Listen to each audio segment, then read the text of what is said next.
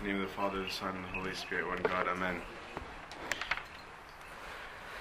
Today's gospel reading is one that gets repeated a few times, and it's actually the same gospel reading we use when we are blessing anybody's house.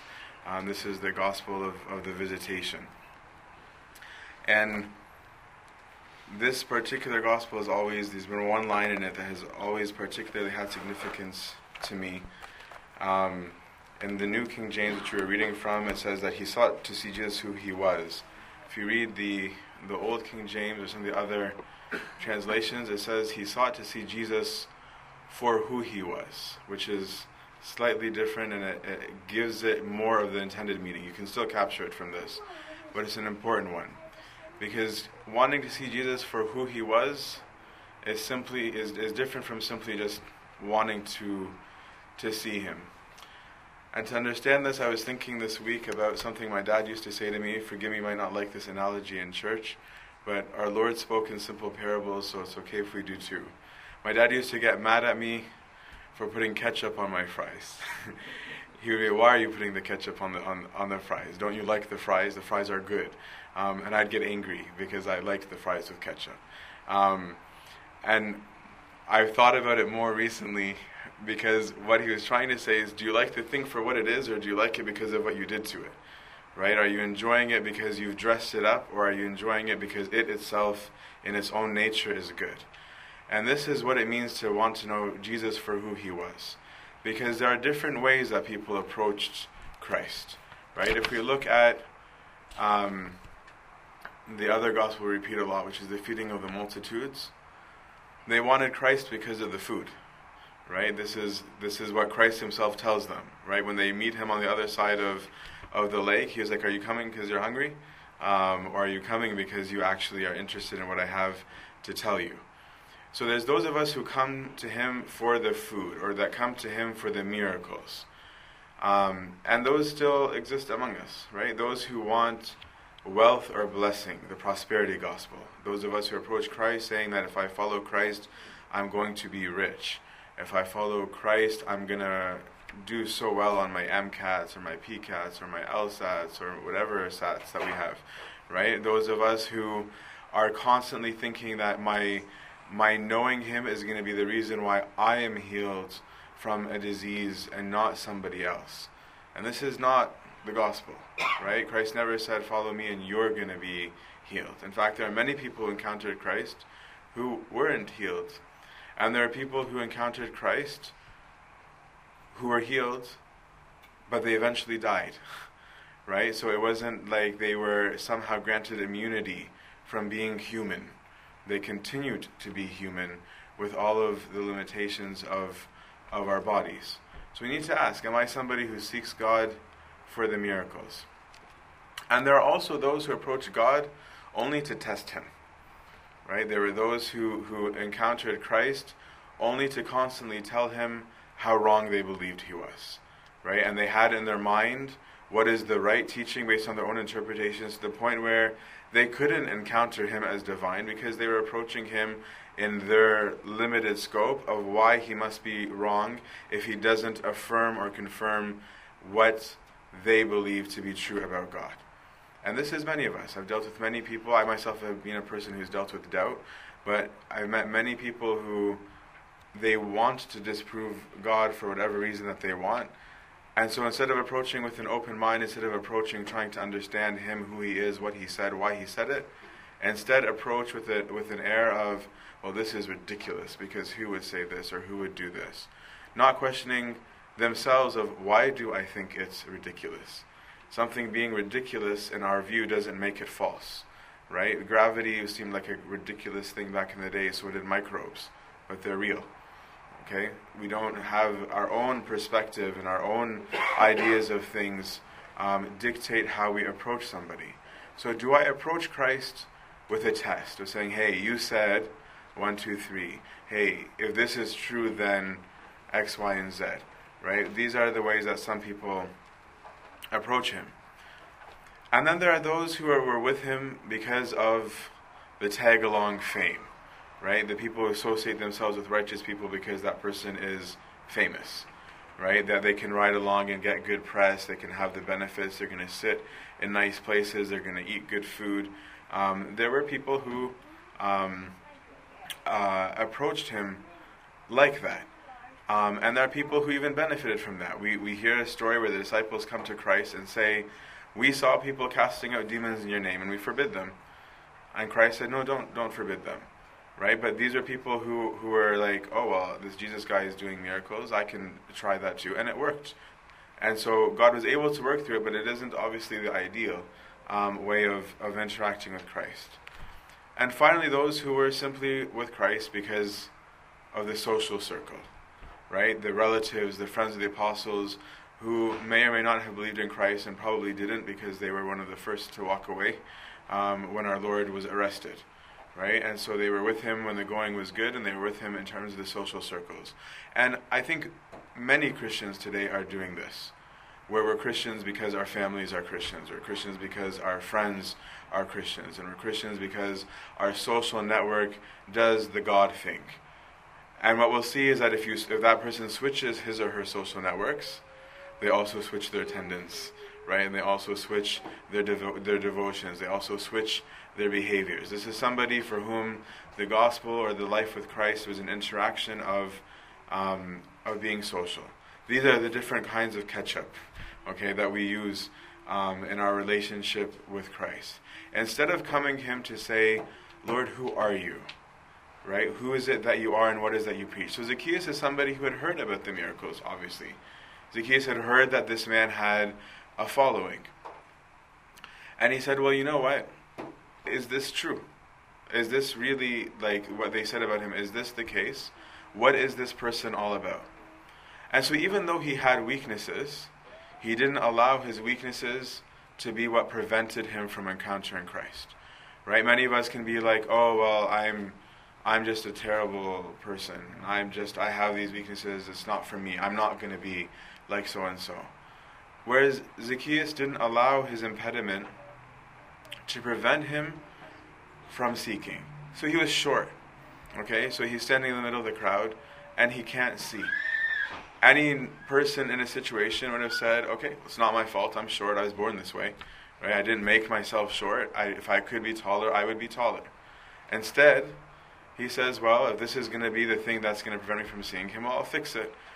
I'm going to go and climb a tree, which is completely and totally socially unacceptable, right? It, it, makes absolutely no sense, not today and not then, for some grown adult to say, I'm going to solve this by climbing a tree. Can you imagine if somebody like if Pope Tewodros was here and they wanted to see him and they couldn't see him from the back, like started hanging from the rafters on the ceiling? We would all like grab him and bring him down and say, "What are you doing? And what, what's going? What like what's wrong with you?" Right? We wouldn't see it as a oh blessed man who wants to see the Pope. We would be like, "Wow, what a weird person." right? Let's bring him out before the Pope sees him so that he doesn't embarrass us, right? But instead, right, Zacchaeus said, I don't care what they think. I want to know are these things about him actually true? Is this who he says to be? Is it true that this man is the Messiah? And so he solves it and he climbs the tree. And this is what Christ is looking for. Christ is looking for what we call in the Orthodox Church synergy, right? we have two extremes. We've talked about this before, right? We have the the more evangelical Protestant extreme, which is grace alone, right? Which is God's work on me in spite of me, and then we have this super other extreme, which is no, no, no, no. It's completely my works. If I have to do this and this and this, but this is not. Neither of these extremes are correct. The truth is is the synergy. It's the working of in between of having this relationship, okay, where my work is crowned with grace. My work doesn't earn me grace Okay, it's not that because I did this works I now deserve God's love. No, God is happily and readily and wanting to always give us love, is always wanting to give us grace. But if I don't respond to Him, if I don't work with Him, I don't receive it. Right? So if a child decides to refuse his parent, the parent wants to give the child things, but if the child refuses it, it's the child who is refusing it. Right? If a person doesn't study for the tests, they're not going to do well on the exam right? It's not it's not because somebody's angry with him and wants him to fail. It's because he didn't study. Okay? So God is always ready to give us grace, but he wants to see that on our end we want a relationship. that we are willing to enter a relationship. And so that's why when Zacchaeus makes a fool of himself and climbs the tree, our Lord doesn't publicly mock him or despise him or ream him out. Instead, he invites himself to his house. He's happy and more than happy to take advantage of these first gestures on Zacchaeus' part. He wants to go into his house and he wants to meet him. This is why, and there's a, a Western picture that I really like of Christ, um, of Christ knocking at the door as a good shepherd. And in this Western um, icon of, of Christ, if you pay attention, I've seen it in many Egyptian homes. Um, pay attention to the fact that there's no door handle, right? The idea behind it is that Christ is knocking, right, and that it's up to the person inside the house to open um, the door or not. And so Zacchaeus climbs the tree, so Christ says, "No, I will, I will come and and eat with you today." So this was the big winner, right? Most people were expecting that Christ is going to choose the person who acts all righteously. Tax collectors to the Jews were the most despised possible people. Because a tax collector was somebody who was collecting their money to give to their arch enemy, the Romans. Right? So it's like it's not enough that the Romans have occupied us and taken over our land and at one point even destroyed our temple. But now not only are you saying, okay, I accept this, but you're working for them. This is why Jews hated, like absolutely despised and loathed tax collectors. They're almost as bad as Samaritans um, in their view. These were the most despicable of people. so, has the Lord invite, been invited to your house, or do you deal with him distantly? Okay, are you one of the people in the crowd who's just there for this show? And if the Lord has asked to come to your house, what kind of reception do you give him? Okay, do you clean your house? Right? Do you prepare a meal? Do you say, I'm really, really excited to have you? This is not anybody that's entering my house? Or are you passive about his, his entrance into your home? Because if you're passive, then have you benefited from the entering of the Lord? What kind of person are you? Because the Pharisees also invited him to their home right? We read actually next week we're going to read the story of the Pharisee who who invites Christ to his house and is one of the people who are there to test him. From the minute that the Lord enters the house, all he's doing is finding out what's wrong with him. Right? Oh, he did this. Oh, he did this. Oh, he did. She's a sinner that he's dealing with. Wow. Clearly, he's not the Messiah, um, or he would know who and what sort of woman this is um, who's entering. Right? That was the thought of the Pharisee.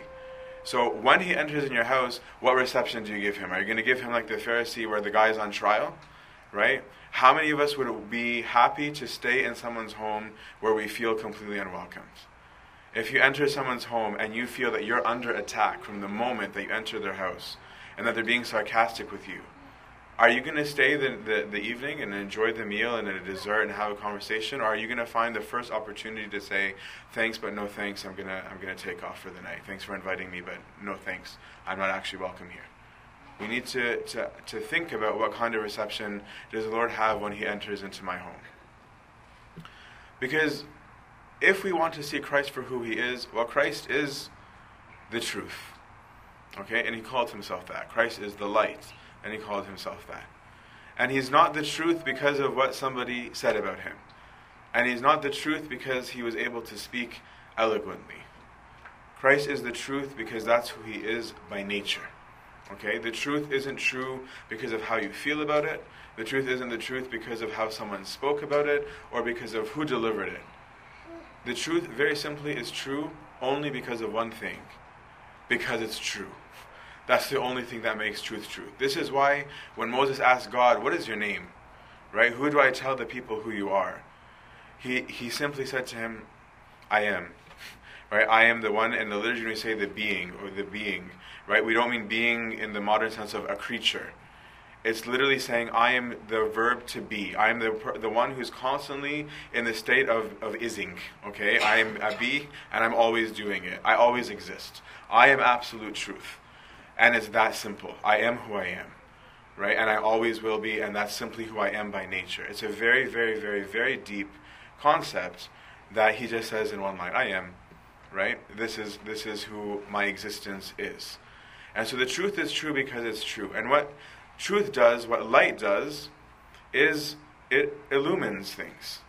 So if I accept Christ into my house, there needs to be a change. Right? I can't just say, oh, yeah, I met that Jesus person. He's wonderful. He did miracles. It's really nice. So, what are you doing tonight? Right? That's not how the encounter works.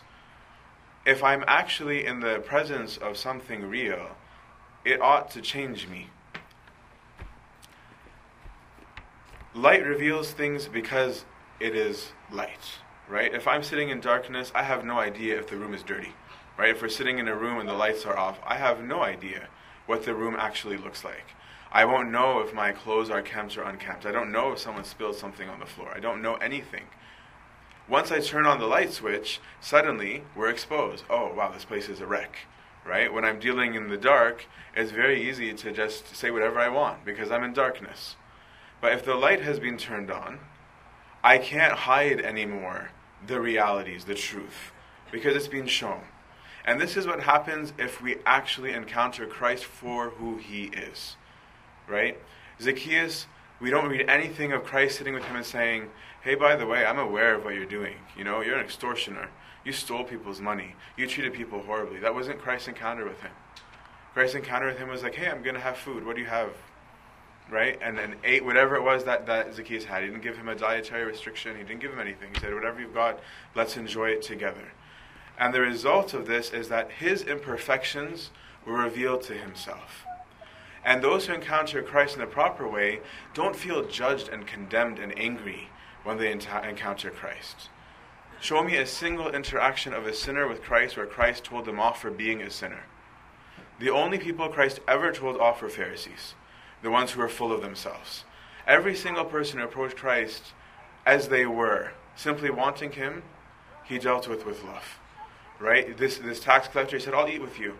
And the result is that the tax collector himself says, I want to respond back to this truth. I want to respond back to this person who loves me.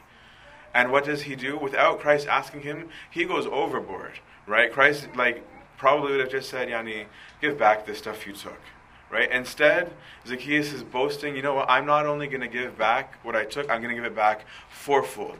And on top of that, half of my of my wealth I'm going to give to the poor, even people who I didn't steal from. Right? This is what happens to a person who encounters Christ.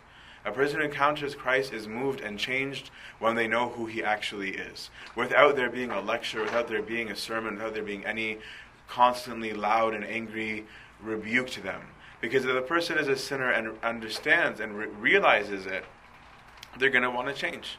Right? The words are for those maybe who, who don't know that. And so the light causes a repentance. Okay? My encounter with Christ is not enough to tell people I'm a Christian. So what? If you say you're a Christian and you lie and cheat and cuss and steal like everybody else, how are you any different? Why are you a Christian? Because you realize that Christ is God? Well, as St. James said, well, good for you, so does the devil. Wonderful. What, what good has it done for you to say that you're a Christian when you're exactly like everyone else? If you cheat and you lie and you steal, if you compromise your faith because you want to get that promotion, if you say oh, it doesn't matter whether I pray or not because you know God understands, but it's more important to me to be rich, then no, then you are not seeking Christ for who He is. Then you're seeking Him for the ketchup, okay, in some way or form or another. Our encounter with Christ must compel us and change us. This is one of the reasons why I think an honest atheist says I'm not ready yet, right? Augustine, the blessed Augustine, when he um, encountered the gospel, he knew there was some truth to it, but he didn't want it yet. And he says this in his book, The Confessions. He's like, no, I wasn't ready yet, right? I didn't want to change my life because he was having a blast, right? Augustine was the modern playboy right? He had a woman. He was not behaving in any way, shape, or form remotely resembling the Christian life. Okay, he loved money. He was successful. He was rich. He was having the time of his life. And so he used to actually say to God, Not yet, please. Right? He didn't want to do it yet. Because he knew that in calling himself a Christian, he couldn't just say that. Right? He couldn't just say, I'm a Christian, because that's not what Christ is actually about. It was going to require a change. So our, our meeting with Christ must change us. Okay? If you say you're a Christian and you haven't changed, sit with yourself and ask yourself why. Ask yourself, do I know Christ? Do I know anything about him? Do I know who he is? Do I know what he says? Do I know what he teaches? Or do I think I know? Am I projecting my personal opinions as what Christ thinks, which is what many Christians do? like, oh, no, no, no, this is wrong, this is right. Christ wouldn't like that. How do you know? Do you know anything about him? Have you ever read the Bible? Right? Everybody, we laugh and we call it the, the Sunday school response of fast and pray and read the Bible. Right? And it's, it is the Sunday school answer. And the question is, do you actually do that? Right? I mean, you say it and you laugh at it and you call it the Sunday school answer, but do you do it? Do you read the Bible? Do you, do you, do you actually sit down daily and, and encounter Christ and say, what does Christ think about this? What does Christ say about this? Because if you don't, then you're speaking your own ego, not Christ, and you're calling it Christ. But we need to encounter Christ and to be changed. Look at St. Moses the Black, right? St. Moses the Black, one of the traditions about his conversion is that he went to rob a monk, and the monk, instead of being aggressive, defending himself, or getting angry, the monk was like, "Oh, you want this? Okay, let me help you. Okay, here's the other stuff. Can I load your camel for you? I'll I'll, I'll pack it for you. Um, you can take this too. Easy." And Moses looks at him and says, "What what is wrong with you? right? Why why are you doing this?" like, well, this is the gospel. The gospel says if someone asks you for something, give it to him. Right? So you you want it. You didn't ask me per se, right? But clearly you want it. You can have it. Um, and, and if Christ Christ said, if you, someone asks you to walk a mile, I'll walk two. It's like, okay, you want my stuff. Not only do you want my stuff, okay, I'll walk the two miles. I'm going to pack it for you. Moses was compelled by this because it was somebody saying something and living it, not somebody who, who, who just said it, right? Instead of saying, oh, I'm supposed to turn the other cheek, but I'm not ready yet. I'm going to punch you in the face, right? This is not the gospel, right? Then what good was it? But when he saw somebody living it, he changed it. We don't need to go back 1600 years. I used to work on one of the websites started by actually a priest in his diocese um, that was very popular back in the early 2000s, CopticHymns.net. Um, and there was a forum on it.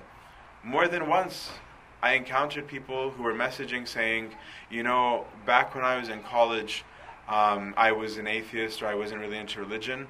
Um, but there's this, I'm now currently interested in pursuing religion and the only person that could come to mind was actually a friend of mine in college who I just remembered was a was a Christian and was very strong um, in his or her faith. And I just remember that he or she said that um, he was Coptic. Um, and so this was why 10 years later, this person had looked up Coptic, found this website, and was asking about the faith. Because somebody was different. Not because somebody was the same, because somebody was different. If Christ enters into our house, we need to respond to the light by rep- repenting. So, finally, I encourage you all to examine yourselves and ask yourself Am I encountering Christ for who he is? Or am I encountering him for something that I want, for some form of this ketchup? Ask yourself Is Christ living in your house or not? Do you, with your families, pray? Do you, with your families, read the Bible? do you with your families actually discuss the gospel? Or is the only aspect of Christ in your lives coming to church on Sunday? Because if you're doing none of these things, be real with yourselves in answering the question of, is Christ in your home? Because he probably isn't in a meaningful way. Husbands and wives, do you pray with one another? Do you even stand up, even if you want to do some personal prayers on your, uh, on your own, no problem. But do you stand up and hold a prayer time together with your spouse? Is what unites you Christ, or is what unites you yourselves?